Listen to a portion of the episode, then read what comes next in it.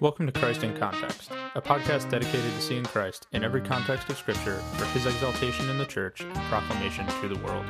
This podcast is a part of the Doctrinal Discipleship Ministry and a proud member of the Society of Reformed Podcasters. I hope you enjoy the show.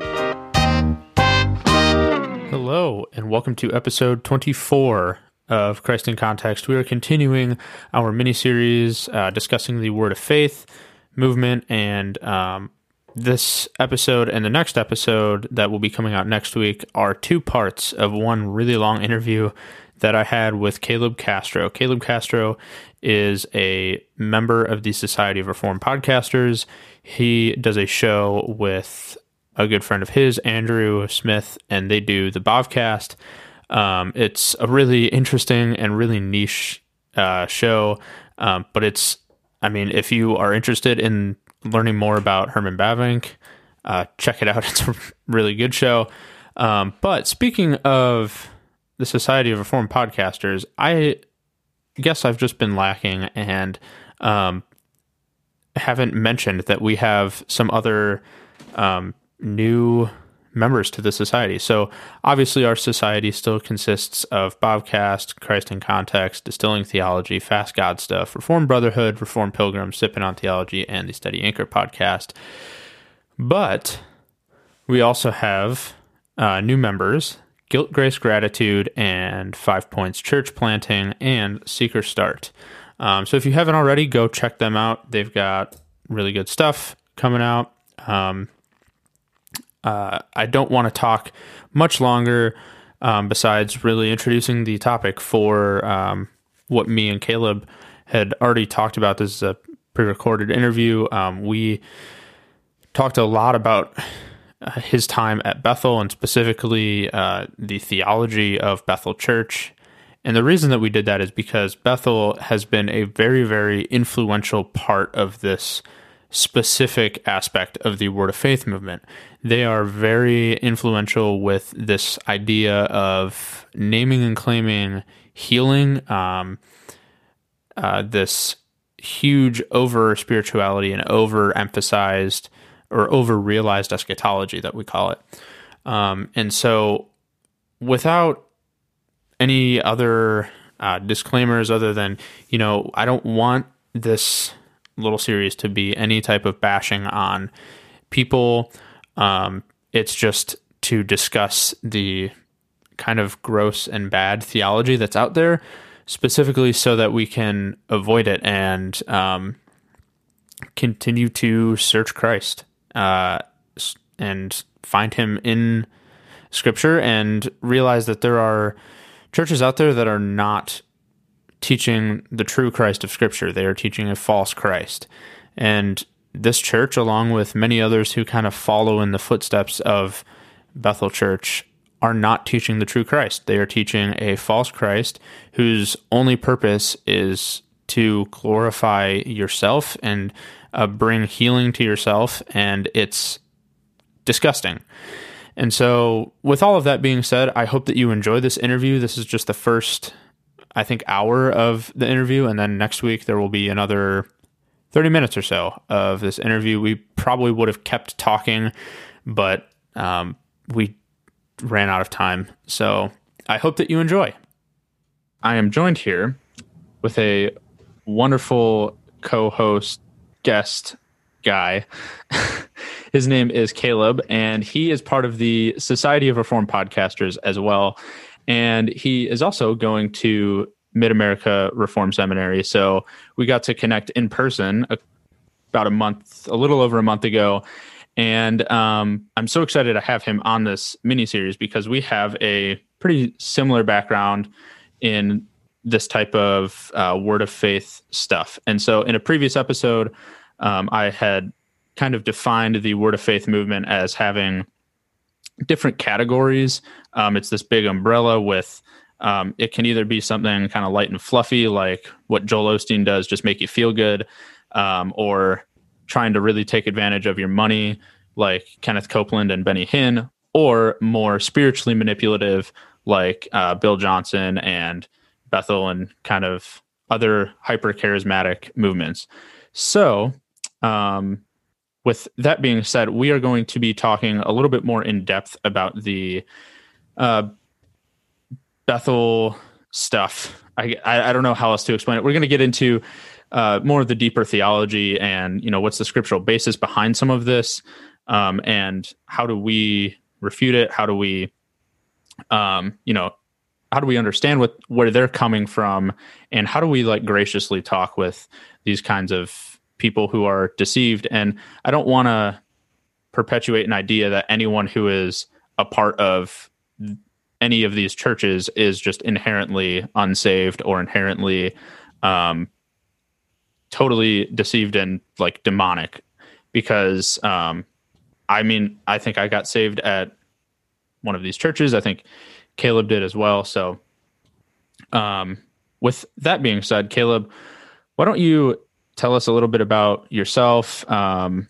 how you got saved, how you got involved with Bethel, and um, then after that, I kind of want to clear up some rumors about that some of us have probably heard. Maybe, well, I think I've heard some rumors that you haven't. So, uh, yeah, tell us about yourself. Sure. Uh, and uh, thanks for having me on, Kevin, from one fellow uh, host podcast ing guy. uh, yeah, definitely enjoy uh, the the networking through the Society of Reformed Podcasters and uh, getting to expand uh, expand my theology and, and uh, understanding through you all as well. Hmm. Uh, for me, uh, yeah, so uh, I'm in my uh, third of four years at Mid America Reformed Seminary in Dyer, Indiana. Um, I am a my wife and I are a member of the United Reformed Churches of North America, um, the Continental Dutch tradition um, of the Reformed churches. Uh, yeah. So my general background, um, yeah, it's kind of weird. Um, I grew up in, uh, I think you're aware of uh, the Vineyard Church movement. Uh, yeah, the church yeah. got saved and brought in a ton of people from the Vineyard. We were kind of like the Vineyard Light. Vineyard Light. Yeah. so Calvary Chapel ish, right? But then, yeah, yeah, it's yeah, the Vineyard churches. Uh, I don't know. My parents had like joined up in I think maybe 1980 or so, and uh, um, yeah, throughout my my uh, my childhood up until I was probably eight years old, I remember, uh, you know, during church seeing people uh, eyes closed, uh, you know, speaking in tongues. My mom dancing around in in uh, in prophetic ecstasy. Uh, I remember banners waving and uh, shofars, all that kind of stuff. You know, um, uh, people rolling around on the ground. Uh, and it. as I, uh, we, we ended up going to a Pentecostal church later when we moved, uh, and then to a non-denominational church. And by my late teens, um, we had this uh, worship minister, uh, worship director, uh, who like told me about this really cool movement that was going on just uh you know some two and a half hours north of where I grew up in Sacramento, California. Uh, this uh, ministry called Jesus Culture, and you need to go up there to a Bethel Redding, check out the cool things being done. Uh, you know, God is pouring out some amazing, uh, some amazing, amazing things there.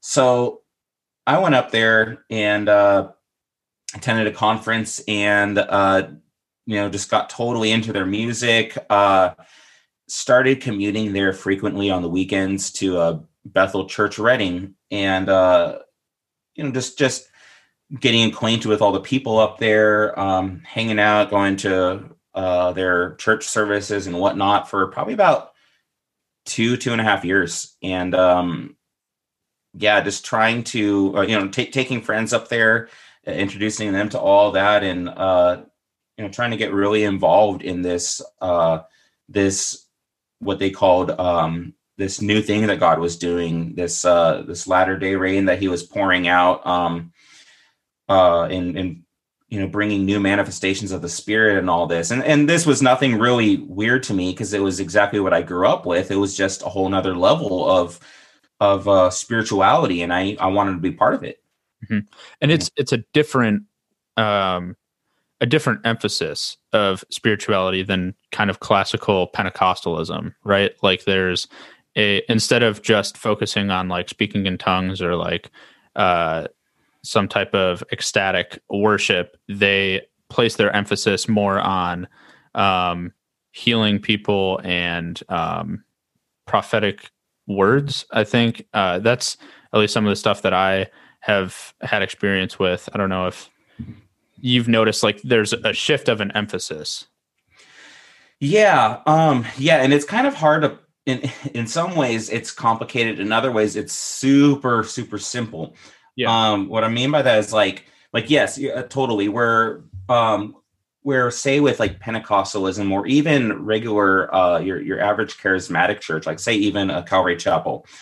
Um, I mean, you still have a large emphasis on scripture, um, you know, on on on even exposition, expository preaching in uh, Calvary Chapel churches. Um, and for you know for Pentecostals, yeah, uh, one of the signs that the Holy Spirit is doing something, yeah, is is uh, is tongues.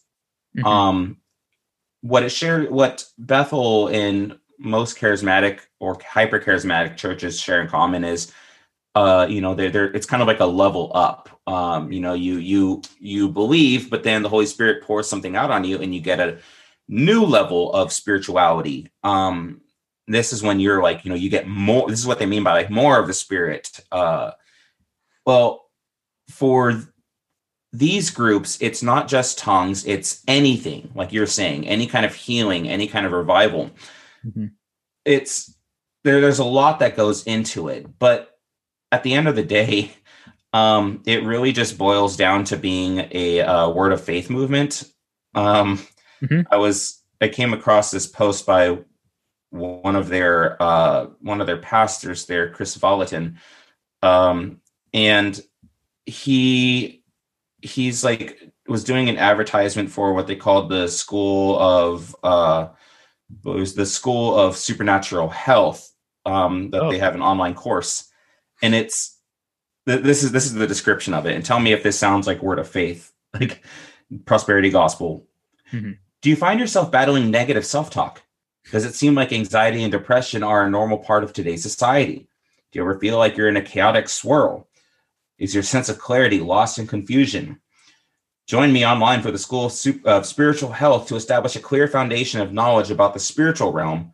Learn to use discernment and shift atmospheres with our god-given authority.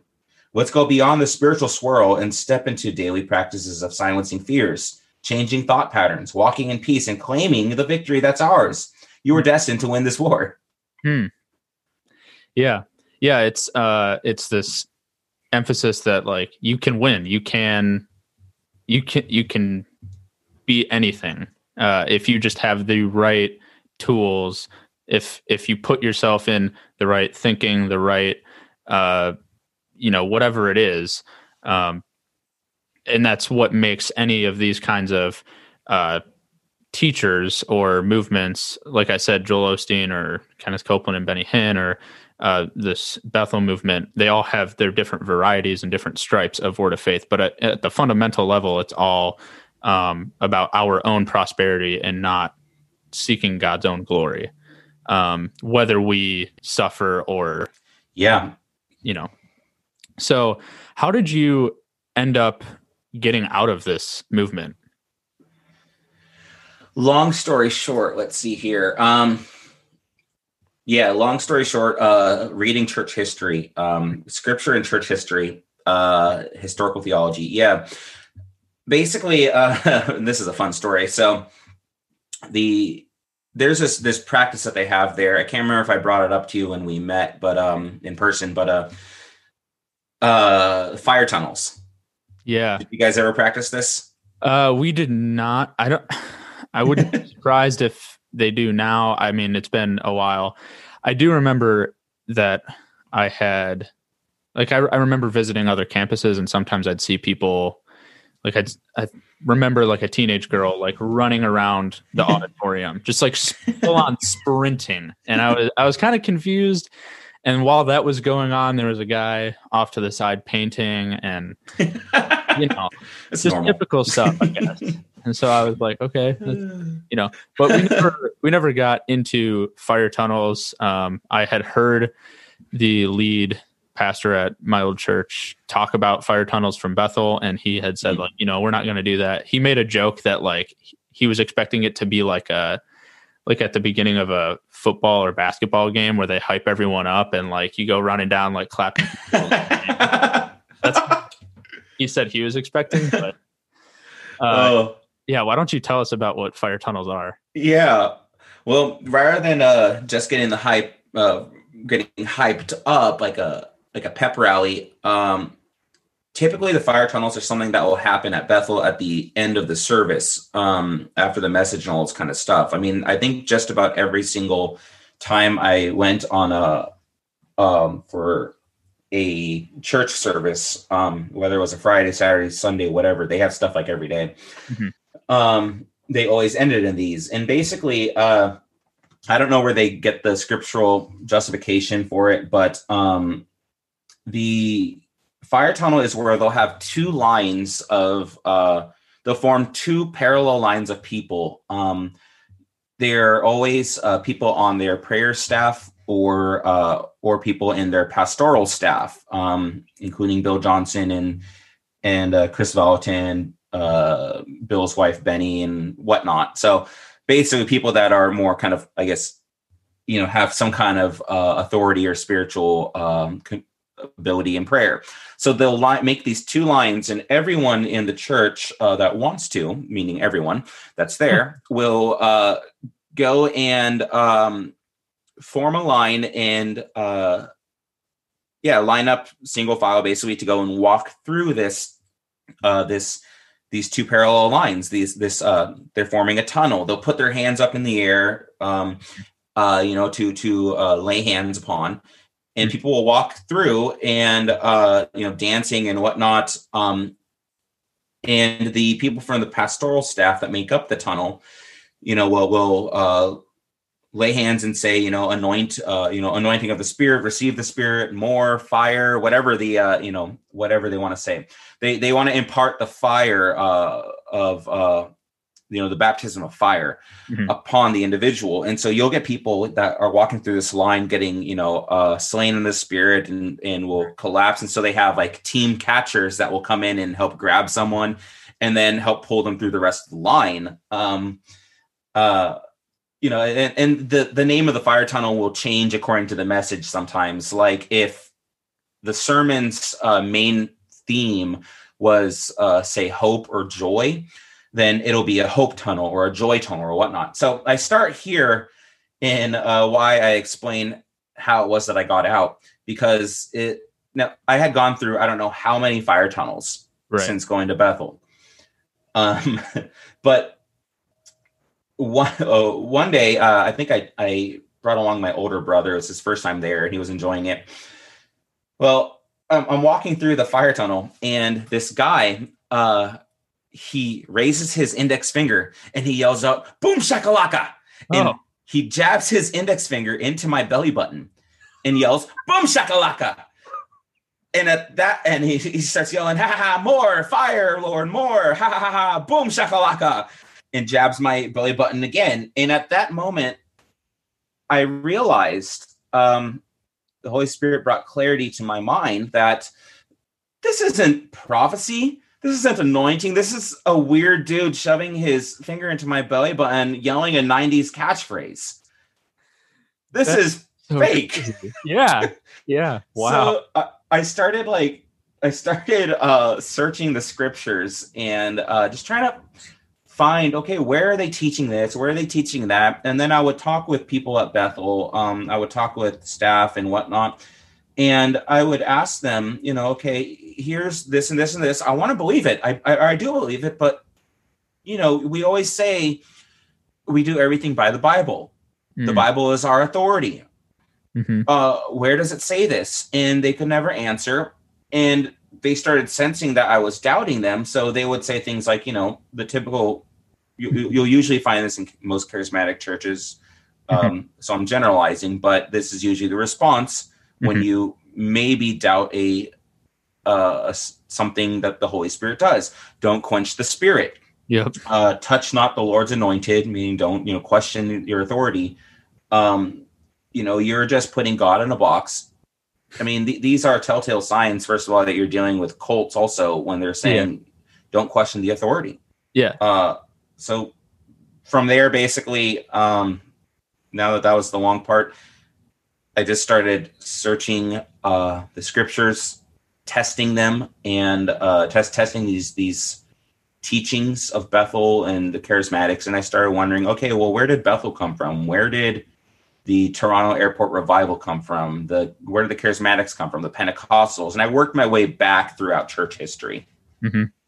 Yeah, wow, that's interesting um, because that's I, I'm starting to notice that's kind of a theme for people who get out of this hyper charismatic word of faith type of uh, thing. Is we we all start studying church history. For me, I was just trying to I was actually trying to embrace my roots of charismaticism, whatever whatever that word is. And I was so I was starting to study a little bit about like Pentecostal history and where did that come from, and then um, trying to find other earlier church documents that kind of supported my case. And the more that I was studying it, the less I was finding, uh, and it was kind of disappointing. And then from there, I started just like you were saying, just searching scripture and really trying to understand is this are they are they interpreting scripture in the correct way? Are they actually understanding what the author of this book wanted it to mean? Um, and so, yeah, it, it's interesting. I'd I'd like to think about that a little bit more. Like if that's a consistent theme throughout people who are leaving mm-hmm. this movement, like just that they're interested in church history and realize, huh, this isn't really a historical thing. It mm-hmm. hasn't really ever happened. Mm-hmm. Um, so before we get into like the really like nuts and bolts and like depths of the theology that is involved in this, I wanted to ask, what are some of the rumors that you've heard about Bethel, and can you confirm or deny whether they have happened? So, like, mm-hmm um, one of the thing, uh, well, to backtrack a little bit, one thing that I remember being taught is that we would get sympathy pains. So, mm-hmm. like, if I had a headache, sometimes, and you couldn't really tell, you just kind of had to ask enough people until you've asked like everyone in the room to confirm this. So, if I had a headache, that might mean that someone else in the room had a headache or some issue with their head and I needed to pray for them. But it's entirely subjective to interpretation or how I'm feeling, whether I'm feeling extra extroverted and want to go ask every single person in the room, or if I just want to go take some ibuprofen and move on. you know, um, the normal response. Yeah, exactly. um, but what were like some things that you had been taught, or um, I guess, as I had said, like what are some rumors that you've heard that you can confirm or deny? Mm-hmm. Um, I think one thing I mentioned before we got on here was the holy honey, which uh-huh. made me laugh a lot. Um, I had heard that there was a guy basically who had a huge, like 50 gallon tub and was just ladling out fake honey. Like it, it, there was nothing in the tub, and he was just ladling it out, and people would come and get it, and they were essentially re- quote unquote receiving the Holy Spirit in doing this. Um, and this is just a sign of the lack of leadership in one area where they don't really care what people do as long as it's within the bounds of emphasizing the Holy Spirit, I guess. Mm. Mm. Yeah. Um,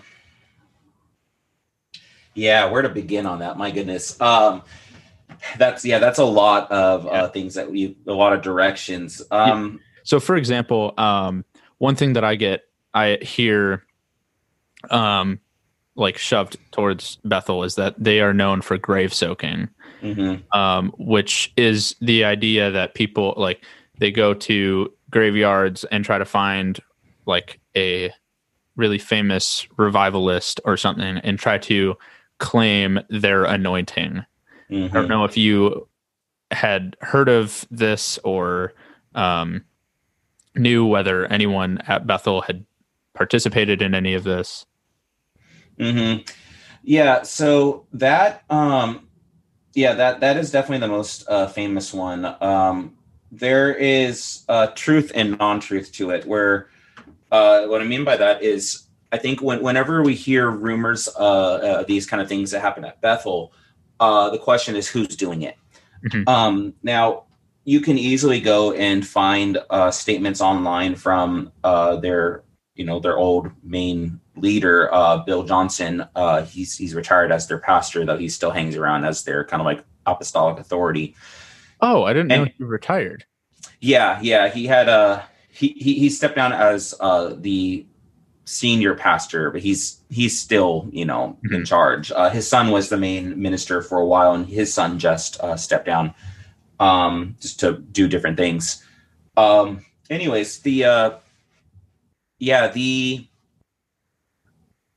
the grave sucking um if someone's not familiar with that i mean it's exactly what it sounds like. Uh people started uh teaching um, by people i mean just people going there um i believe this teaching originated from within the congregation and not from bill johnson and, and uh, other teachers or staff members uh this idea that you can you know, go and seek out the grave of some prominent evangelical minister, revivalist, whatever. So think like maybe go visit the grave of C.S. Lewis or Charles Finney or um, you know uh, Chuck Smith or someone, Mhm. and you can lay on top of their grave or hold, embrace, hug their headstone or whatever. And you can soak up their spiritual anointing, uh, whatever God had given them. Uh, God will give you that same uh, anointing and ability as well, uh, kind of by laying on of the man, uh, a laying on of the mantle, um, you know, from Elijah to Elisha. Mhm. Uh, well, so yeah, this this was um, promoted within the congregation. You'll find statements online from Bill Johnson and Kris Vallotton and others uh, in leadership that will say that they did not teach this. They did not uh, necessarily, um, you know, tell people, "Hey, go out and uh, start practicing it." Uh, and yet, they don't formally denounce it. Um, in fact, uh, you'll, you'll find pictures online of Bill Johnson and uh, and his, especially his wife uh, Beni Johnson, um, of going and visiting graves, and uh, you can find pictures of her hugging uh, headstones. So I Mhm. mean, so that that one, um, yeah, like I said, there's truth and non-truth to it. Uh, the very fact that they don't actually denounce it is um, is uh, telling. But the the bigger thing is uh, that we have to realize is um, they go through uh, phases and fads. Um, so you may not come across uh, uh, you know grave soaking, grave sucking as uh, something super common there. And so you come across someone from Bethel or who's been to Bethel, they're, they're going to say, "Oh yeah, that's not a thing," but that's because they moved on to something different. Um, like you said, there was this guy who all of a sudden is, you know, is passing out uh, holy honey. Mhm. Um, one time when I was at a conference, uh, someone was uh, going around and laying hands and uh, telling us to drink of the wine of the mountain and whatever that means and uh you know putting on um yeah they lay hands and you uh you get hit with the holy spirit uh, as if you were drunk um one fad is uh let's say uh i remember several years ago people were looking to verify uh, a prophecy by taking a quarter or another coin and putting it to a wall, uh, pressing it up against it, and if the coin stuck for any amount of time, then the prophecy was verified. Um, What? yeah, it th- like I said, fads. Yeah. Um, another one uh, that a couple things that are going on right now, just these past two three weeks, is uh, uh, what I like to call the, these are just like the weirdest and dumbest things. Um, holy snoring, snoring in the spirit. Uh, there was uh, holy Holy Spirit salsa dancing. Um, there was uh, several months ago, probably the greatest one that I've ever seen. Mm-hmm. When all of the George Floyd uh, riots had started occurring, um, mm-hmm. maybe you saw this one, but the the staff at Bethel, uh, the the leadership gathered together, and uh, they had a kind of a diversity of ethnicities um, grabbing onto this literal staff, like a wizard staff. Okay. Hmm. And they were um, channeling the same kind of spirit as Gandalf, the wizard from Lord of the Rings. And they're all laying hands on the staff and yelling how racism shall be defeated in America and then shouting, You shall not pass.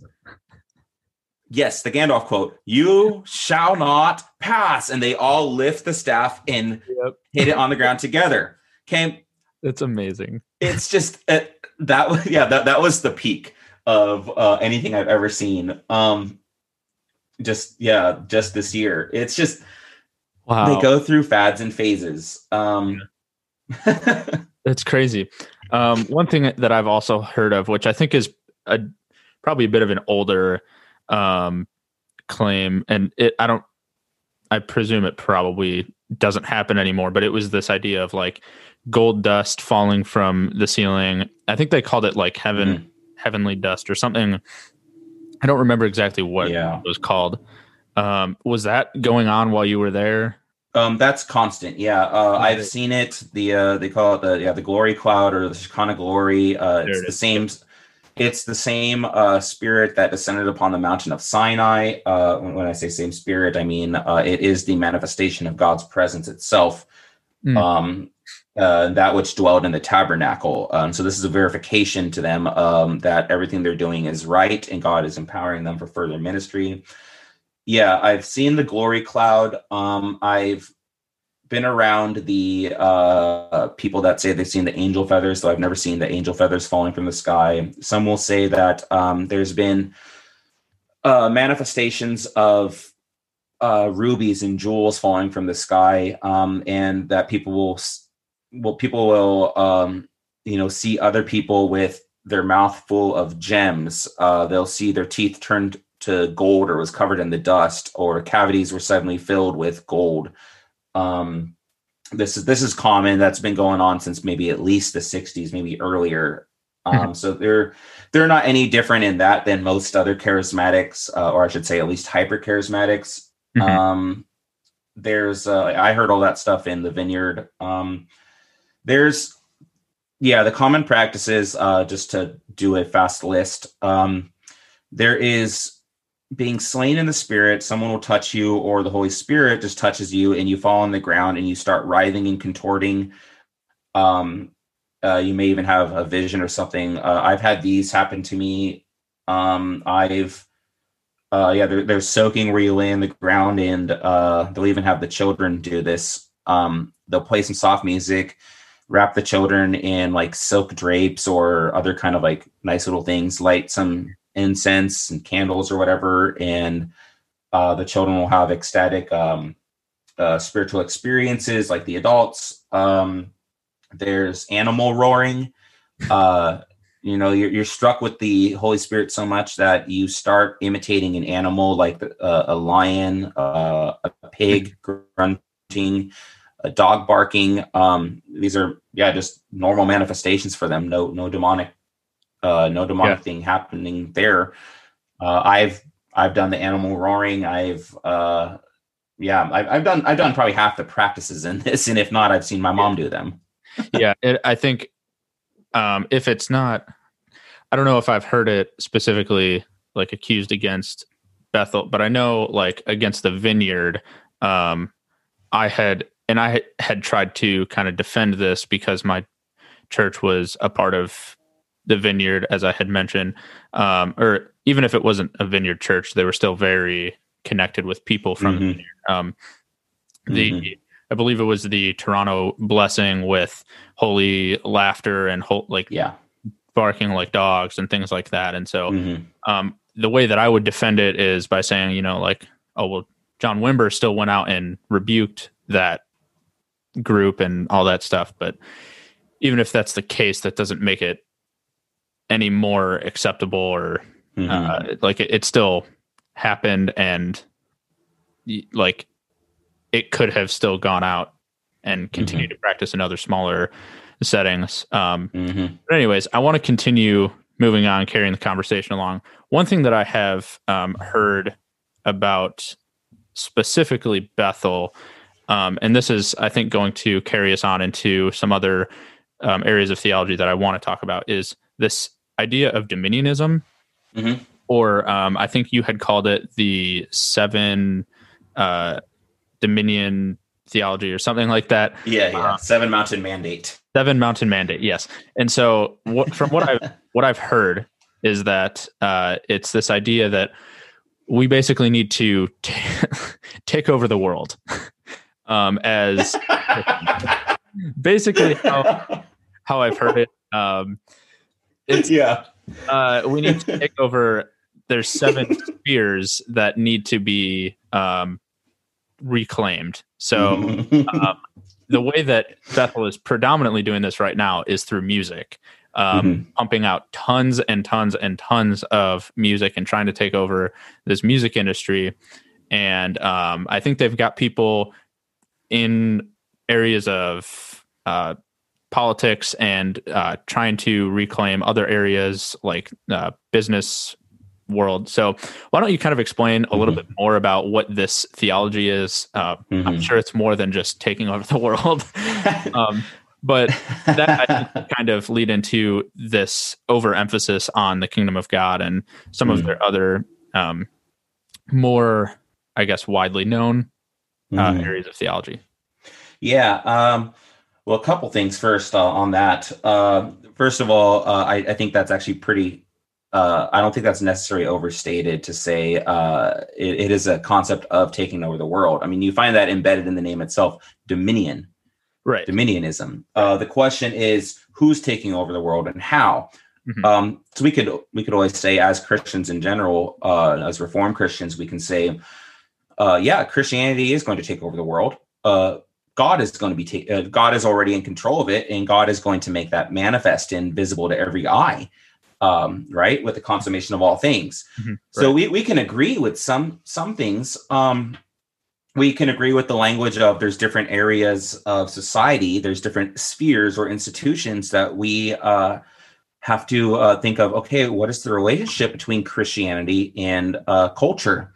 Mm-hmm. um, and i believe that's where they're generally drawing this from yeah it's, um, a, it's a good thing to make these cate- categorical mm-hmm. distinctions in order to best relate Christianity to different areas of yeah yeah. It's it's another thing to what you do with them, right? right. Um, some right. people go the direction of say uh, theonomy, right?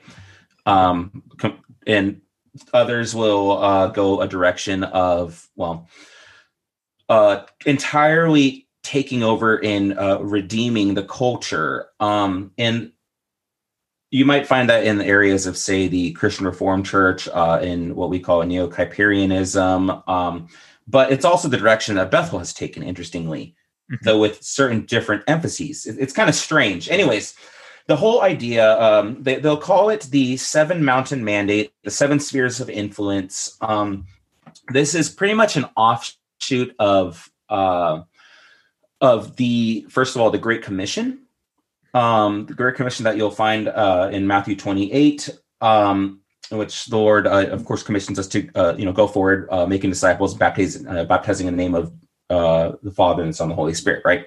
Mm-hmm. Um, doing a, a, paraphrase on that because we do baptize in the name of the Trinity. yeah. And as well as looking then at that as the fulfillment of the cultural mandate in given to Adam in the Garden of Eden where uh, he's to go forward, um, you know, be fruitful and multiply, right? And sub taming and subduing the earth. So this is grounded in a legitimate biblical position. Uh, what what has happened though is um, they take this and they're, they're asking, okay, how is uh, what is the the the ultimate goal here of uh, of God's kingdom? What is the ultimate goal of man?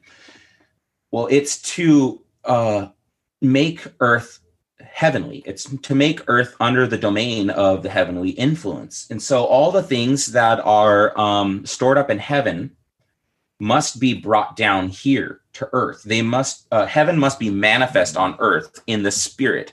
The spiritual things are what's real, and they must, uh, in ultimate, and they've been preserving, everlasting, and they must take over the uh, this present evil age. Well, um, this this idea is not necessarily original to uh, to Bethel or Bill Johnson, but um, Bill Johnson had written a book of about this in the early 2000s, and then a follow up book in the uh, 20 uh, mid to late 2010s, I believe it was. Uh, the original book was um, When Heaven Invades Earth, and you'll find much of this concept in there. Um, that, along with another book called the uh, book by, I believe, Hammond, no, no, by Kris Vallotton, their their um, you know prophet at Bethel, uh, called the Supernatural Ways of Royalty. So here's what dominion is: Adam, Adam by uh, being tempted by the uh, by the devil, relinquished the keys of the kingdom of God to the devil. So everything the world was supposed to be, uh, all the authority of man was given to Satan. And it took Jesus Christ, the son of, of David, uh, to literally uh, walk around as a man, emptying himself of his divinity. Um, for them, meaning he literally removed his divinity. Um, walked around as a man uh, who was baptized by the Spirit, so empowered by God to do the things of God, such as working miracles and showing everyone what the kingdom of God, uh, in other words, what the ultimate fulfillment of earth is to look like. When Jesus Christ died on the cross, that enabled him to go down to hell uh, and basically do the harrowing of hell uh, in Roman Catholic theology to uh, rip the keys of the kingdom from Satan's hand. And here's the thing uh, Christ doesn't keep those keys for himself. He gives those keys then to the people, and these are the keys of, of the kingdom that you would see in um, uh, in uh, Matthew 18. Mm-hmm. Um, the keys of the kingdom uh, are the authority to bind and loose. Okay, and what we might we take that as church discipline, right? right? Well, they take that as everything. Yep. So whatever is for the heavenly mm-hmm.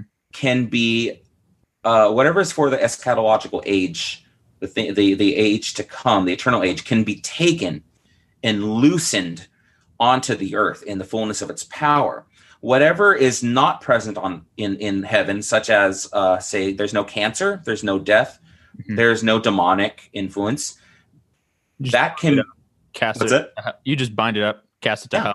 Yep. Exactly. You just bind it and cast it to hell. So uh, that can be bound on earth, um, and the things of heaven can be loosened on earth. So that's what that means to them.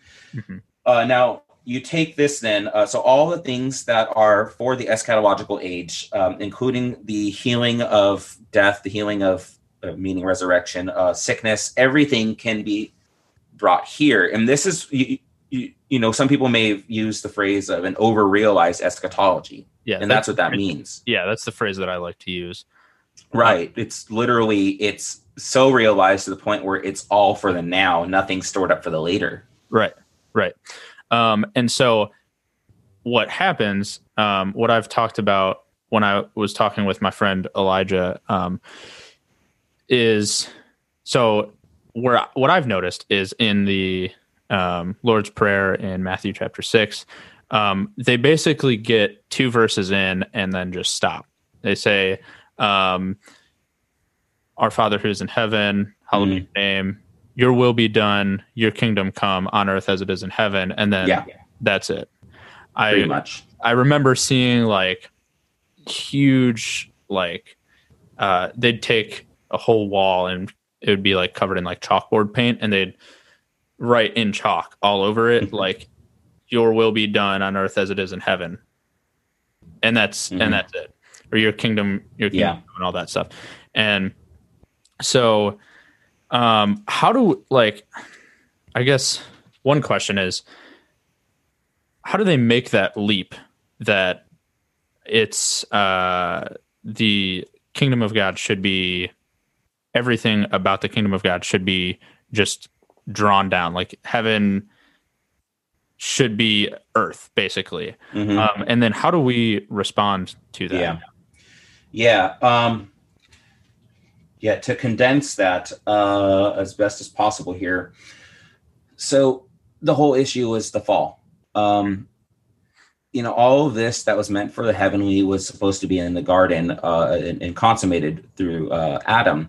Uh, that was how everything should be, with no influence of sin and evil. We we could we agree in some extent, but um, I mean, they are they are making it uh you know the perfect earth uh the like the biggest thing Mhm. um it's so i mean and if you notice how we're talking about this there's very little uh, mention of christ here Mhm. uh, it's all about the fulfillment of the destiny of man and so this is why it's so emphasized of whatever god has given for the heavenly purposes is all on the earth and obtainable for us. Why? Because we are um we, we are essentially uh little gods. They they don't they've never stated this concept that you may have heard from kenneth copeland and such but Mhm.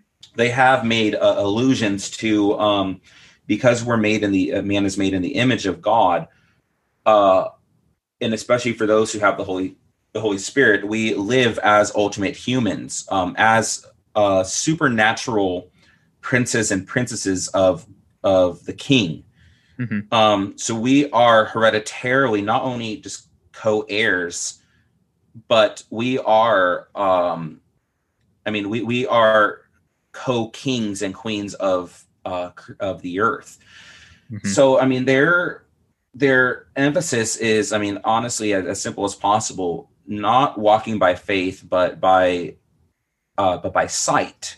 Right. Everything is about the here and now and what is before us, and this includes all experiences of revelation, all verification of uh, of the Bible. Everything must be uh, tangible or tangibly experienced, uh, felt. Um, this is all to uh, to return whatever has been corrupted by Satan through the fall. And again, not you know, it's not necessarily by Adam, but by Satan.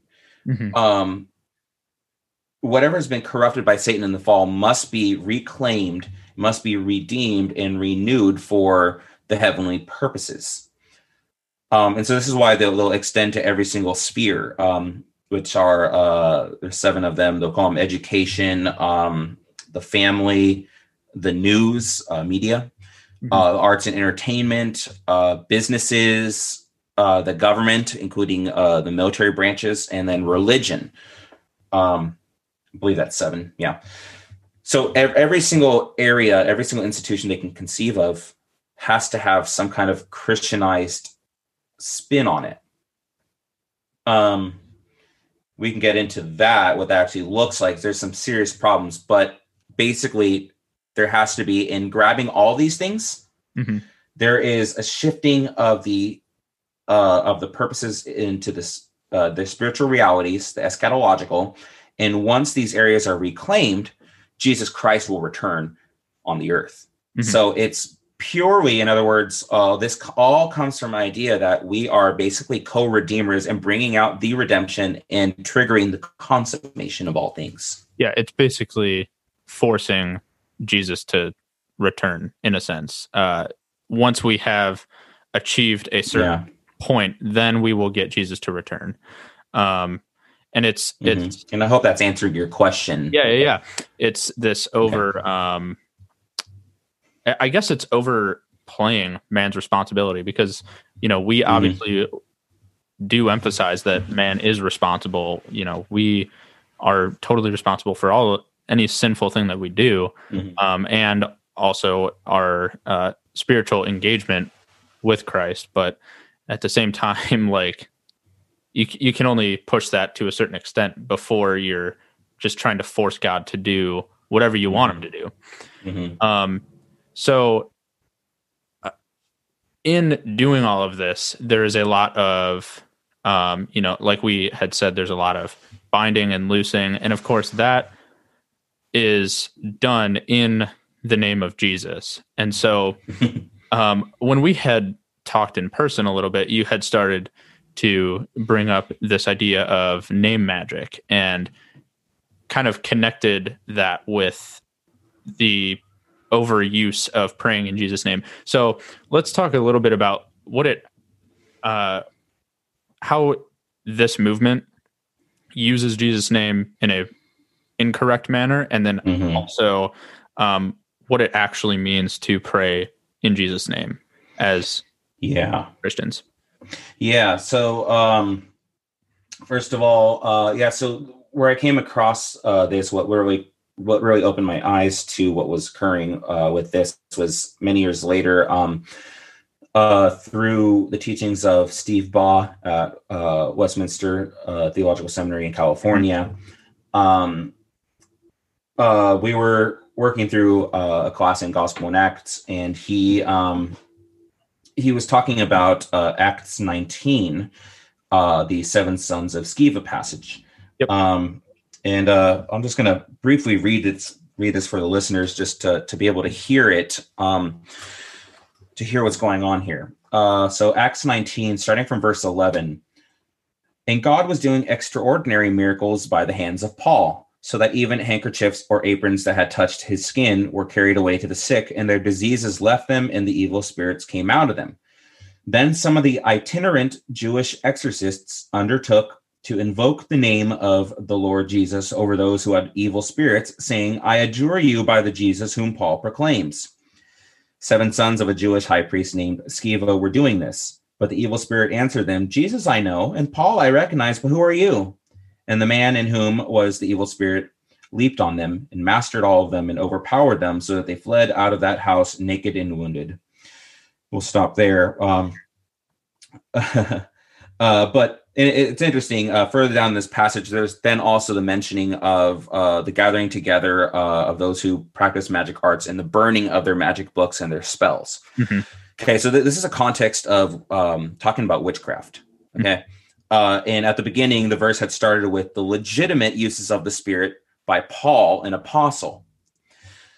So it contrasts the extraordinary miracles that Paul does with then these things uh, that we see here. This this line in um, verse 13, though, where they invoke the name of the Lord Jesus over those who had evil spirits, this is something you'll hear very often, not only in um, charismatic circles, but uh, Roman Catholic uh, circles. Uh, you'll find it in um, uh, Taoism. Uh, you'll find it in uh, other uh, other world religions. Uh, you'll find it in Hollywood. Um, you know, where if, if you've ever seen a horror movie uh, or a possession movie or watched The Exorcist, you'll have the priest yelling, you know, tell me your name, demon. What is your name? Hmm. Well, the reason they do that is because if you grab onto the actual name, you uh, you gain control of that spirit. Uh, names have power. Mm-hmm. In fact, that's something that they would say at Bethel all the time and in Christianity uh, or in charismaticism. There is power in the name. Mm-hmm. Well, amen. We believe that. Yeah, right. Jesus is a powerful name. Why? Well, well, on their end, it's because it uh, scatters the darkness. Um, it, it it destroys the demonic realms. Okay, it uh, it liberates captives uh, to demons, those that are under demonic influence uh, of oppression or even possession, uh, sickness, or even straight up being controlled by a demon. Um, so, uh, in in our class on uh, with Steve Baugh, he had brought up the point very brief, briefly that um, this use from the sons of Sceva of invoking in the name of Jesus has its roots in um, in paganism uh, of taking control by reciting the right name, almost a formula. And uh, you can find this um, in uh, Everett Ferguson backgrounds of um, New Testament Christianity. Um, I was recently reading another book on um, I believe it's called uh, Magic in Ancient Egypt. Uh, I came across it at this a bookstore nearby. Um, and it uh, that's aside from the point, but uh, I just came across it locally. I was reading it. Um, in ancient Egypt, uh, you'll find that uh, Isis, uh, who's the goddess of magic, um, well, she's the goddess of magic because she knows the secret names of things. Okay, magic is essentially the power to manipulate. Mm-hmm. Um, so she's able to manipulate by get, uh, handling the right name by calling something of its right name. Um, uh, in this same book, uh, you'll find uh, the stories of Seth and Horus, or Set, uh, Seto and Horus. Um, Seth needs healing, uh, but he refuses to tell Horus his true name. Okay, so he he can't be healed unless uh, there's the use of the true name. Um, you know, he uh, uh he he gives uh, a bunch of other gods names um, before he finally you know just gives up and uh, tells his name. Uh, his name is the evil day on which nothing can be conceived or born.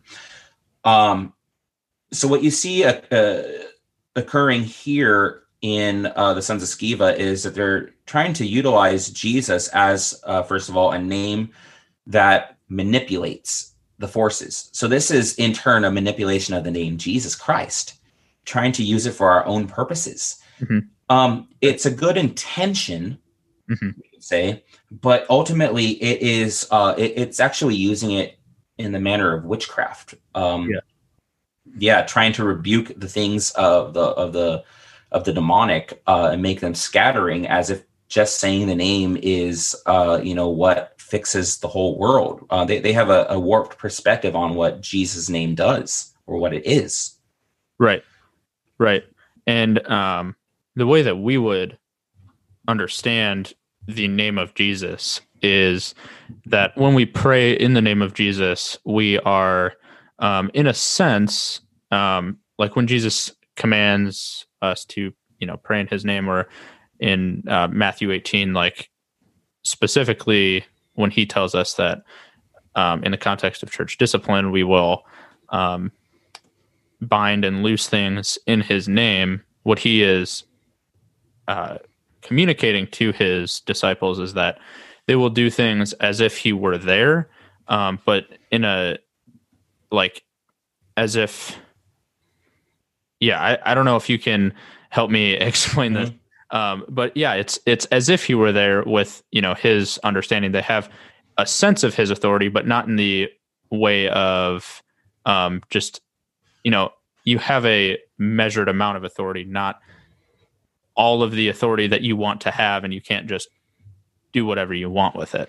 Right. The um well even in this where you consider the uh, lord's prayer um for one thing uh there's a reason where we uh, why we we begin the our, prayers uh, in address to the father mm-hmm. uh you know we we we speak of uh of the father in terms of uh entire uh, acknowledging our entire deference to him uh, who is creator uh, who makes and uh, uh, and providentially uh, sustains all things um, mm-hmm. in every, who sovereignly brings all things to pass even manifestations or occurrences of the demonic or whatever um, but this is a, when we say our father in heaven we are as uh, my Heidelberg Catechism would say, uh, Lord's Day 46, uh, it's a childlike reverence and trust that through Christ,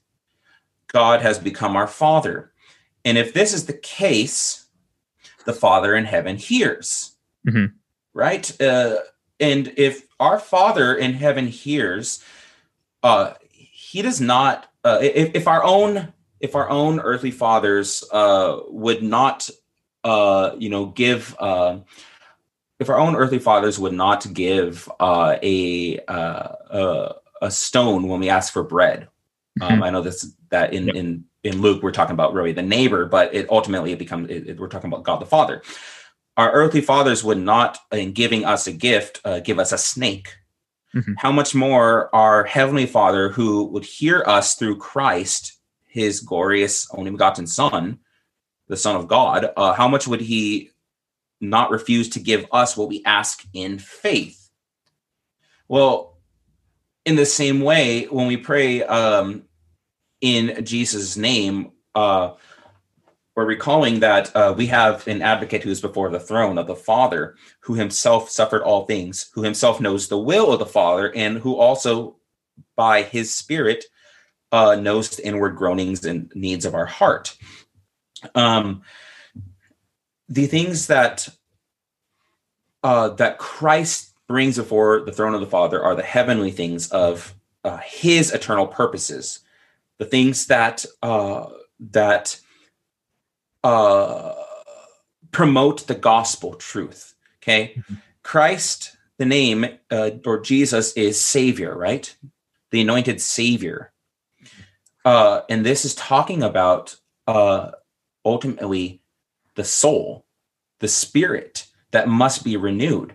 This doesn't have to do with demons mm-hmm. who themselves are under the control of God. Uh, they can't do anything apart from God in his authority, right? We, we, we think of uh, Satan having to go before the throne to torment Job. We have, we think of the uh, spirits, the, the lying spirit that the Lord sends uh, down to confuse Ahab. Mm-hmm. Um, the demonic don't just run around on their own. Uh, everything is by the will of the Father. So when we say we pray in Jesus' name and then say Amen, mm-hmm. we are saying in Christ's name, be, uh, truly this shall be. Truly and surely what we have prayed, this shall be. Whatever we pray in Christ's name must be the heart of Christ and therefore the heart of the Father, by whom we know his will mm-hmm. uh, it's certain that we know God has heard our prayer and we can feel in our heart and desire the things, um, the things of Him when we know what it is the Father wants. And we're told that in Scripture. So, mm-hmm. in other words, praying in the name of Christ comes down to everything, the whole counsel of God for our salvation. Mm-hmm it has nothing to do with a manipulation of forcing out demons. Right. Right. Yeah. So it's um like I'll, I'll go back to the example in um Matthew 18 where Jesus is clearly I think referring to other legal codes in the Old Testament about there needing to be two or three people there for uh, a judgment to be made correctly. And so um, he's essentially saying that we need we need to be well versed in first of all like well versed in scripture and not just for the sake of knowing scripture but for the sake of knowing god's true intent and um, what it would be to make a wise decision as god's people mm-hmm. uh, and so it's in doing that that when we are making a wise decision based on God's character and um, what we know from the old covenant and bringing that into the new, like in that, Jesus will be there with us as we are making these disciplinary decisions. Mm-hmm. Well, that's about as much time as we have for this interview for this week. Uh, make sure you tune in next week for the last part of this interview. It's really, really interesting stuff. We're specifically talking about continuationism and cessationism and, you know, what's the reform view? Is there a reason why the Word of Faith people maybe take it too far in their understanding of continuationism? Um, it's only about 30 more minutes of our interview. So if you enjoyed what you heard, please give us a share. Um, tell a friend about it. Um, that's the best way to help this podcast continue to grow. Um, so until next time, read your Bible, bro. Thanks for listening to this episode of Christ in Context. If you enjoyed the episode, give us a rating and a review through Apple Podcasts or whatever streaming app you use to listen, and subscribe to be notified when new content is posted. You can find us on social media on Facebook and Instagram at Christ in Context Pod and Twitter at CNC Podcast. If you have a question that you would like to hear answered on the show, reach out on social media or email us at christincontextpod at gmail.com. We are proud members of the Society of Reformed Podcasters and Doctrinal Discipleship.